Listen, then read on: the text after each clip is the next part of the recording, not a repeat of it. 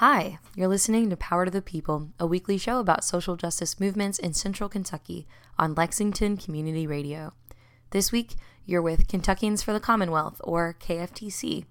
We are a 35 year old statewide grassroots organization working to empower Kentuckians all across the state. We're glad you're here. Let's get started.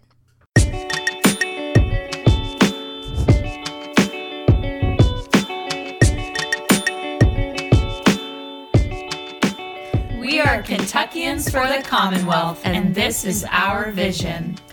We are working for a day when Kentuckians and all people enjoy a better quality of life. When the lives of people and communities matter before profits. When our communities have good jobs that support our families without doing damage to the water, air, and land. When companies and the wealthy pay their share of taxes and can't buy elections. When all people have health care, shelter, food, education, and other basic needs. When children are listened to and valued. When discrimination is wiped out of our laws, habits, and hearts. And when the voices of ordinary people are heard and respected in our democracy.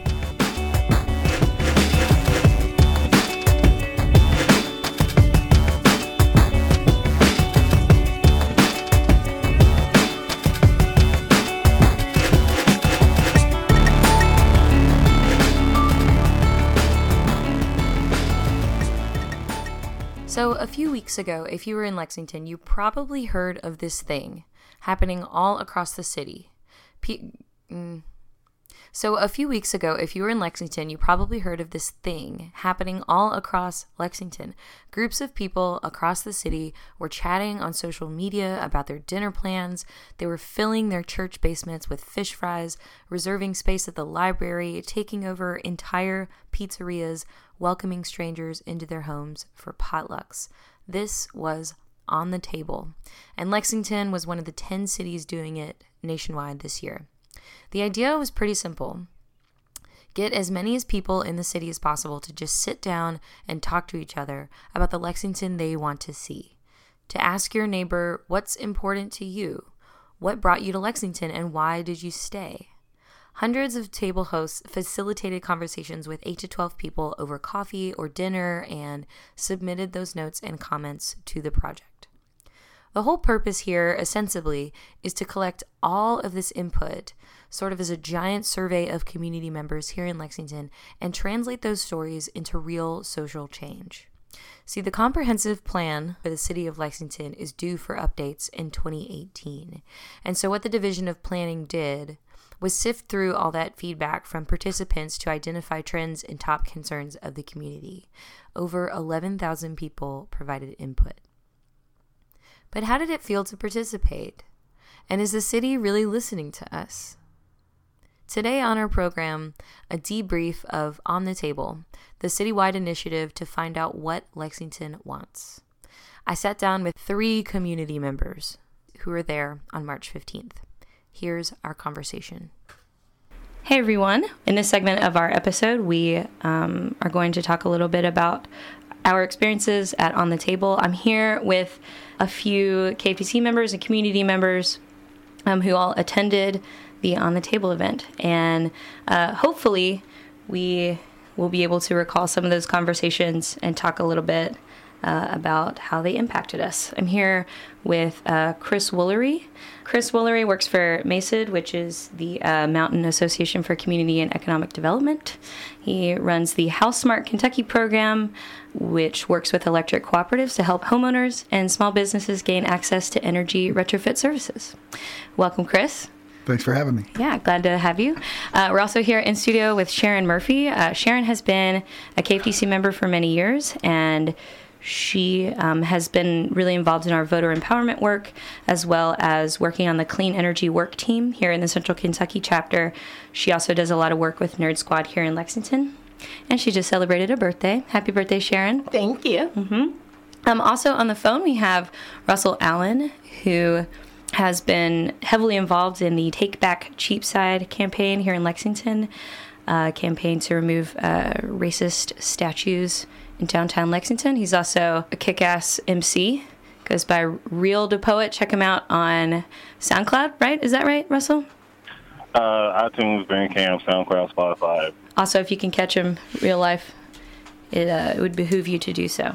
Okay, first, I just wanna I just wanna like lay the foundation by by asking each one of you, maybe individually, what your event uh, was like. Which event did you attend for on the table? And how many people were at your table? Russell, we can start with you since you're on the phone. The uh, NAACP on the table discussion that was held at the uh, downtown library. Uh, my table rotated, so we started out. Um, I actually got there a little late, brought my daughter, um, but we started out with about, from what I saw, about six people, and uh, it went up for about eight, and then we we hung back around six. That's great, uh, Chris. What about you?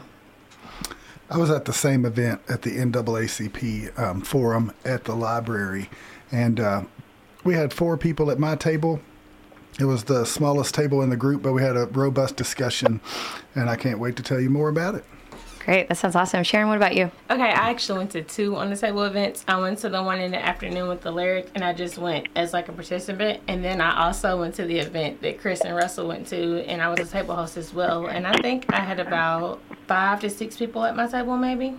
Yes. Oh, and that's right. I should also mention um, that I hosted a potluck at my house. Um, we had about 10 folks there, and it was it involved uh, mostly KFTC members, um, who a lot of whom were sort of new to the organization.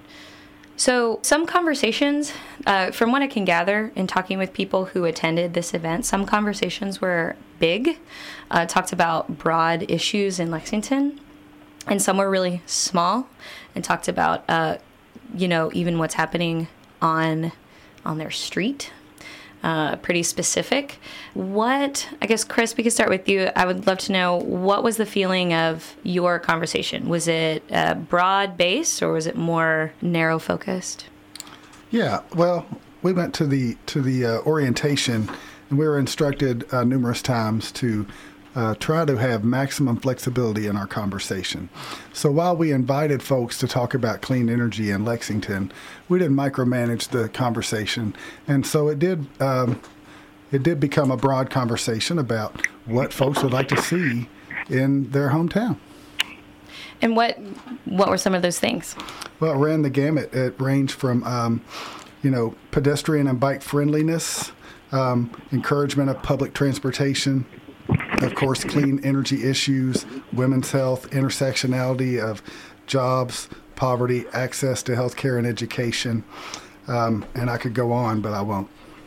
Oh, that's, that's it sounds like a pretty lively conversation. Uh, Russell, what about you? Were, were your conversations sort of broad based or were they more specific? And can you talk a little bit about what you heard? Um, so our conversation was a little bit more focused, but it still had a, a range of topics. Uh, we discussed uh, economic uh, issues. We discussed um, some of the revitalization projects that are going on um, on the east side of Lexington. Um, also, education. So it was, uh, like I said, just a little bit more focused, but we still hit a, hit a lot of uh, ground. Russ, I'd like to follow up on one thing you said, which was the revitalization. That's sort of, I think, probably a code code word for gentrification, right? And mm-hmm. uh, sort of economic displacement. Can you talk a little bit about what that conversation was like, and and did you see any solutions posed, or was it sort of more of a um, let's just acknowledge that this is a problem? Yeah, um, it was kind of started out at the base of acknowledging the problem and then just a real light uh, kind of sprinkling of possible solutions. Basically, we just kind of, I guess, a point that I, I could bring up is something I made because I know I can remember it.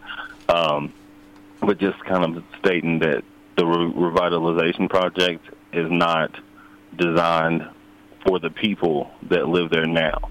So it's definitely designed to, like the word says, like revitalize. So bring in a different, newer type of person. And I was just explaining, like, through my research, that type of uh, housing, that type of development that they're bringing is something that, like, a lower middle class to middle class family can afford and not somewhat around the poverty level.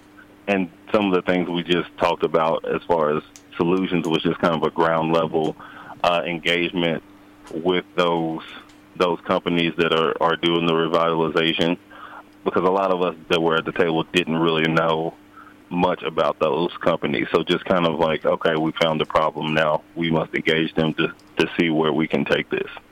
One thing that I really love about the event was that um, it gave sort of it gave us the sort of opportunity to uplift a lot of uh, issues that we care about that uh, maybe are not happening uh, on a citywide level. And I think that revitalization and gentrification are definitely one of them. Um, it came up pretty heavily at, at our conversation as well. Um, and Chris is motioning and saying us too. Uh, Sharon, did you did that? Was that an issue that y'all uh, discussed at your event? Not so much in form of gentrification, but we um, there was another group that was at my table as well. So we split our time in half. Um, it was a young lady there from Henry Clay, and she was talking about how she was trying to get a Black Lives Matter started at her high school.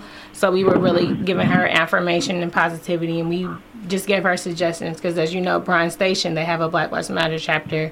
So we were thinking that maybe she should partner with them to figure out what they did and how they got it off the ground and we were also just talking about, she was like, well, it's the end of the school year, so she didn't want to start. And we were like, okay, but you still want to say, like, it's coming to create the buzz while it's still fresh in people's mind. And we were thinking maybe they can have events together, like, over the summer to try to figure that out.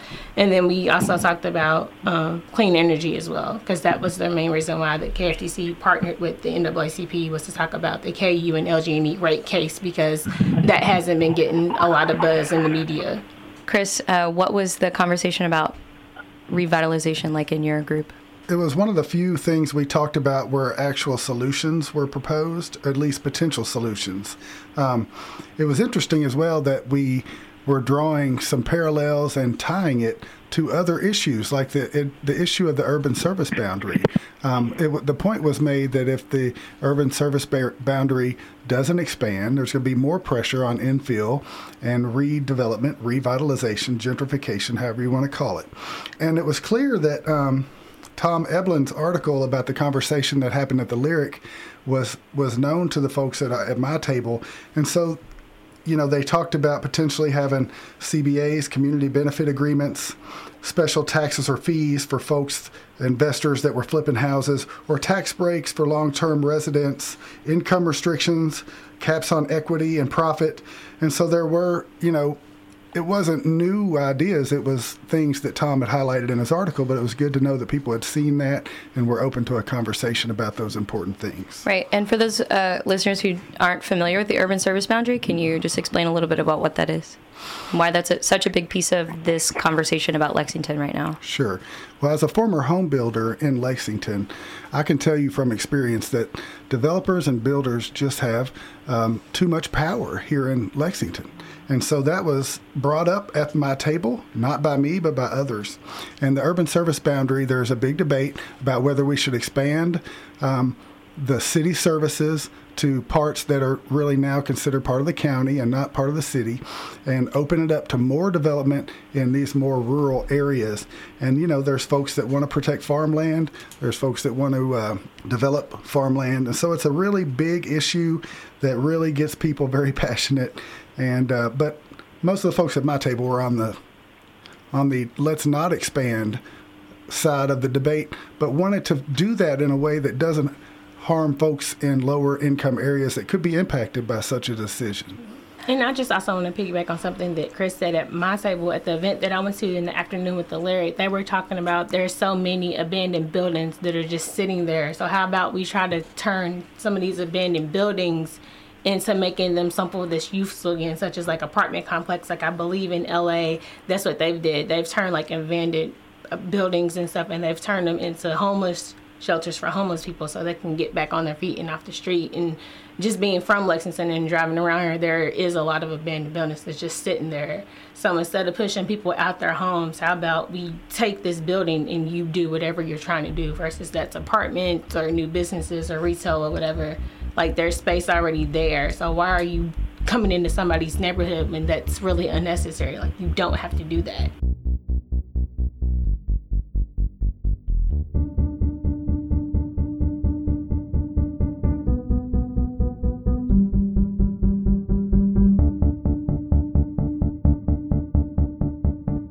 We're going to take a short break. When we come back, we'll hear more from our panel on a debrief of the On the Table event.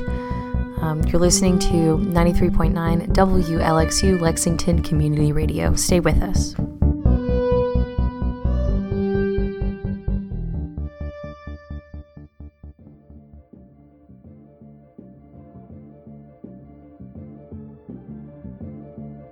Hi, this is Christian Ryan from the Southern Kentucky chapter of Kentuckians for the Commonwealth.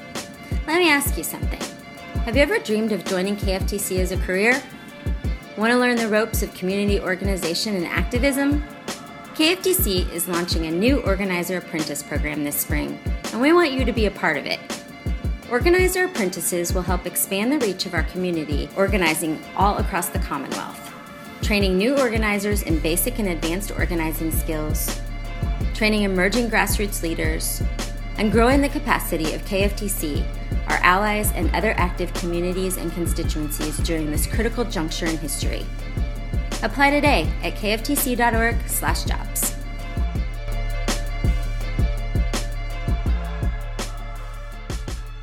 Hi, everyone. Welcome back to Power to the People with Kentuckians for the Commonwealth. You're listening to 93.9 WLXU Lexington Community Radio.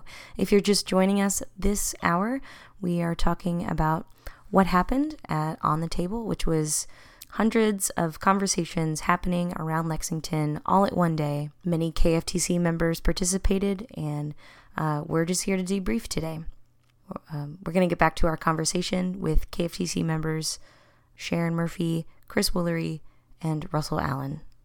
So, a lot of our work, uh, especially at KFTC, can tend to be a pretty state level, like spending time in Frankfort or trying to find Andy Barr hilariously to, to no avail.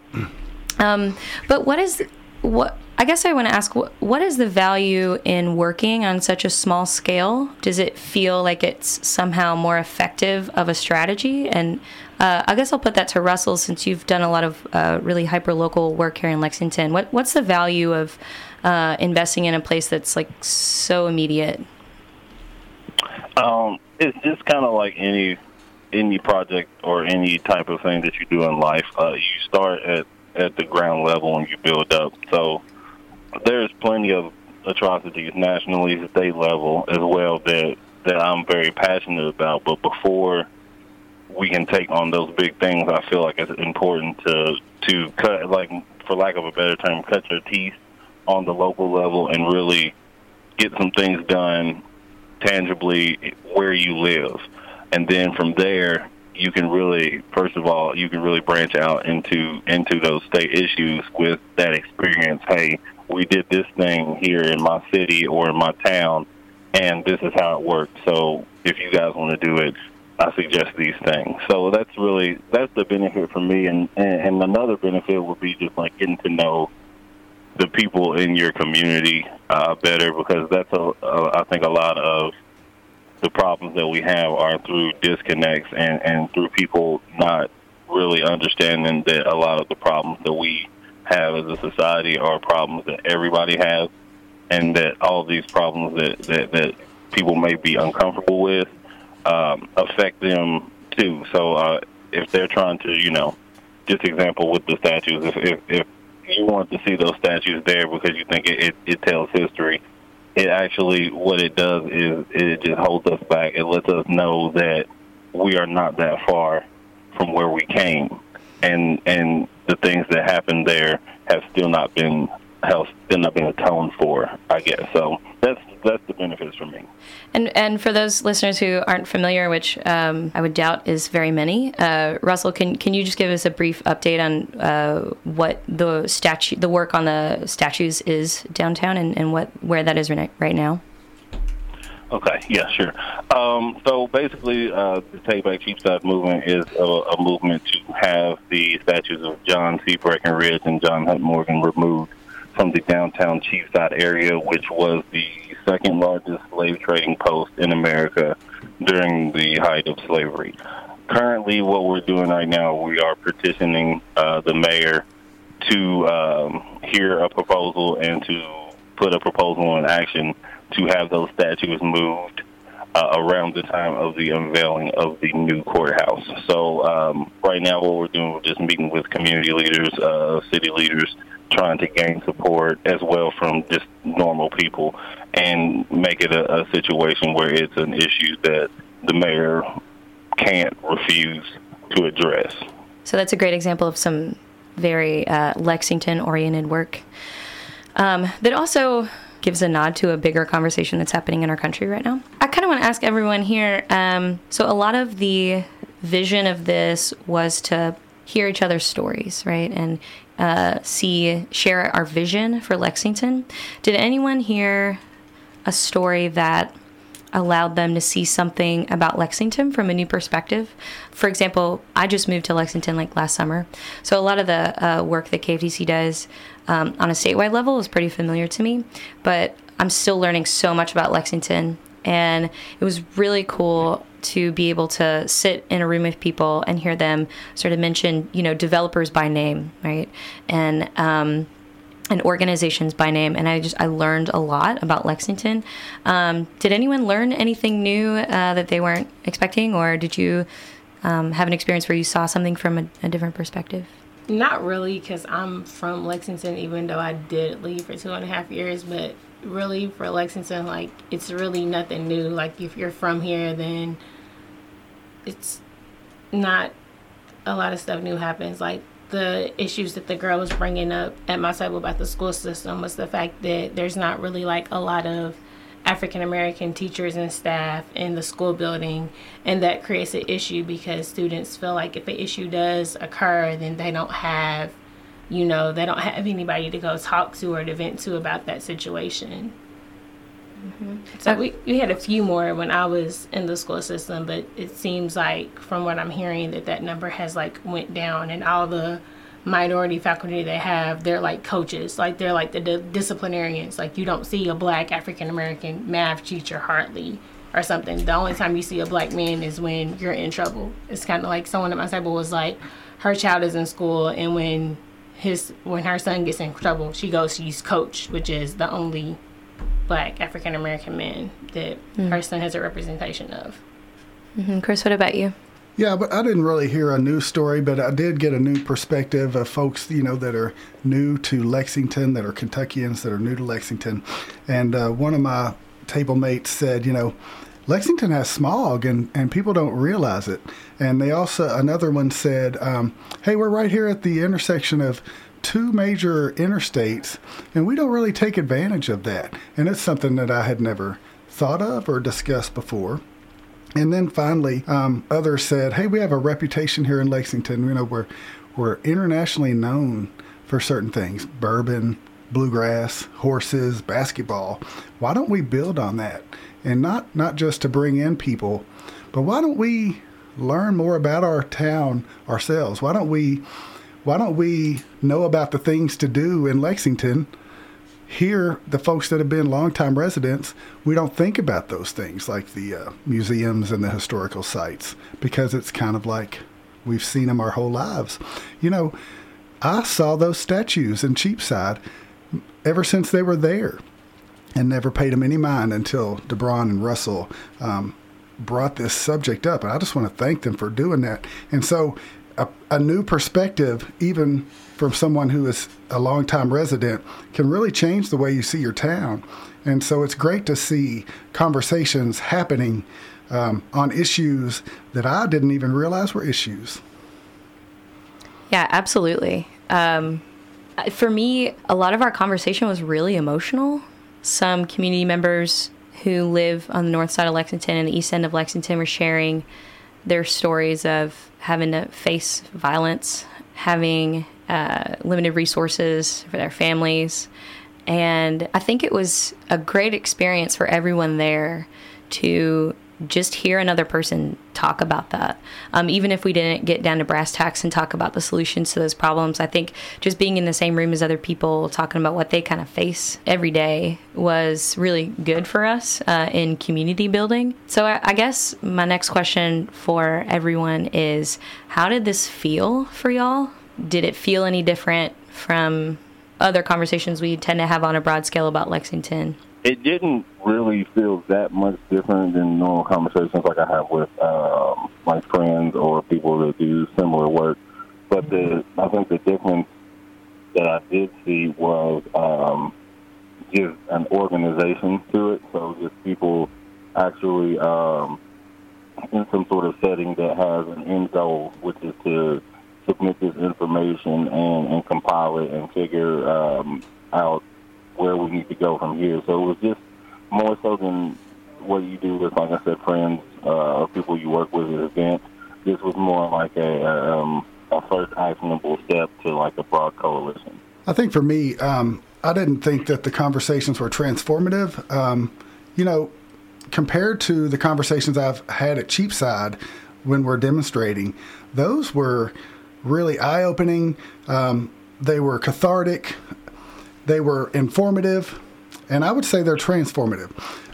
The ones at the on the table, not so much. However, um, they did leave me optimistic, and and I think I would like to lift up the power of the question.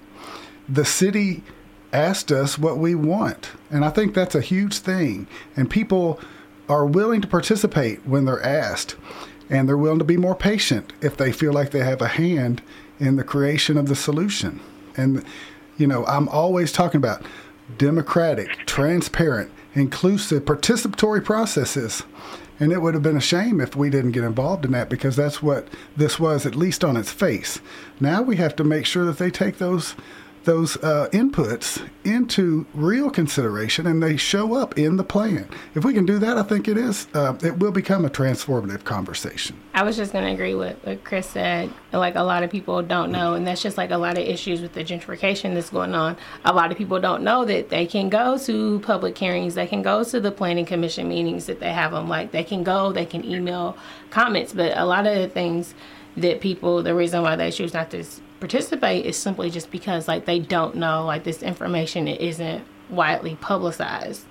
Mm-hmm. So mm-hmm. I feel like if we build that coalition and work together, like Chris said, uplift each other, then we can create change before this comprehensive plan even comes about. We can start making change now. Right. That was a theme of our dinner as well. Was uh, access.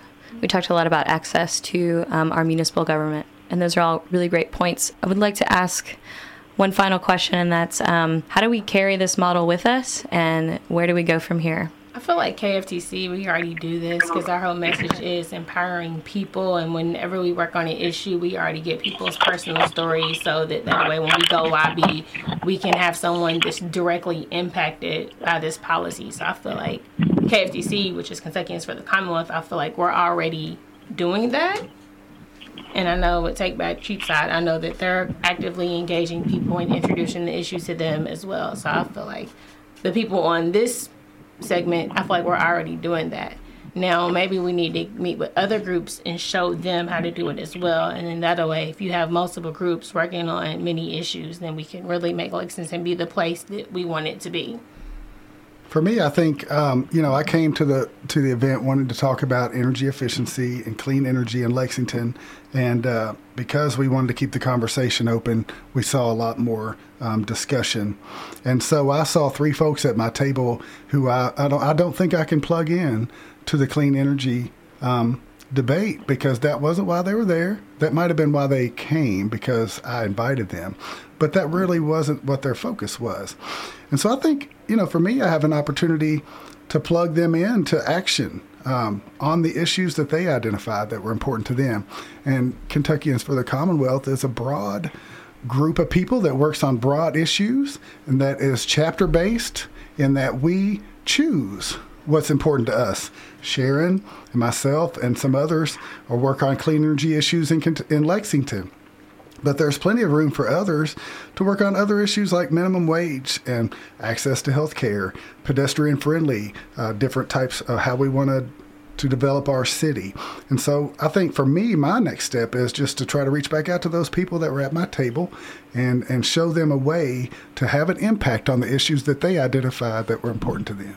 Sharon and, and Chris both made great points. Basically, the next steps are reaching out, like he said, to those people at your table and making lasting connections and, and plugging them into two things that they can continue to blossom and grow in, even if it's not the issue that you're most passionate about. And so it's just kind of building on that community that you had at your table and, and growing that. Well, I just want to thank everyone so much for being here today. It's been a really nice conversation, and I think it's it is important to uh, not let that event be a isolated event that happened in a vacuum, but that we carry those things with us. And I think everyone here is doing a really great job of doing that. So keep up the good work. Thanks so much, Russell, uh, for calling in. Oh, no problem.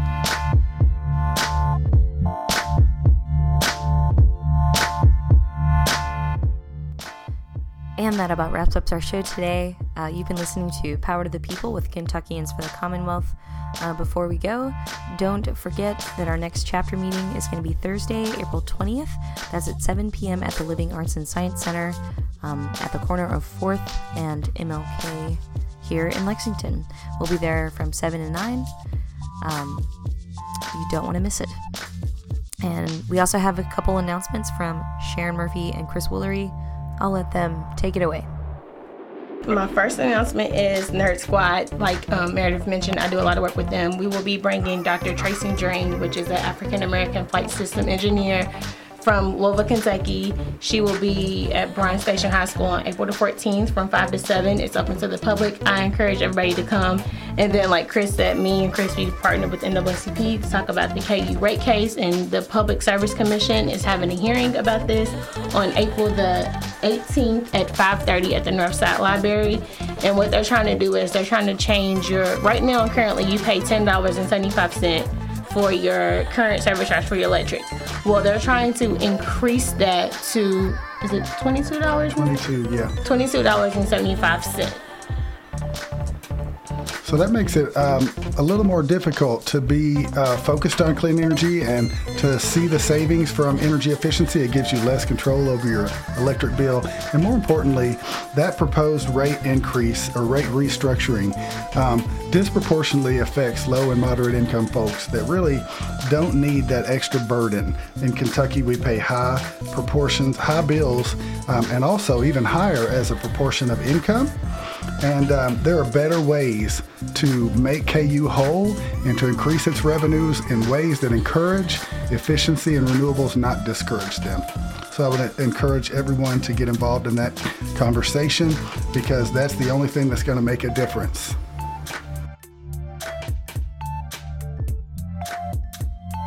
Next week, you've got the Kentucky Student Environmental Coalition. You don't want to miss it. See you then. Thanks for listening.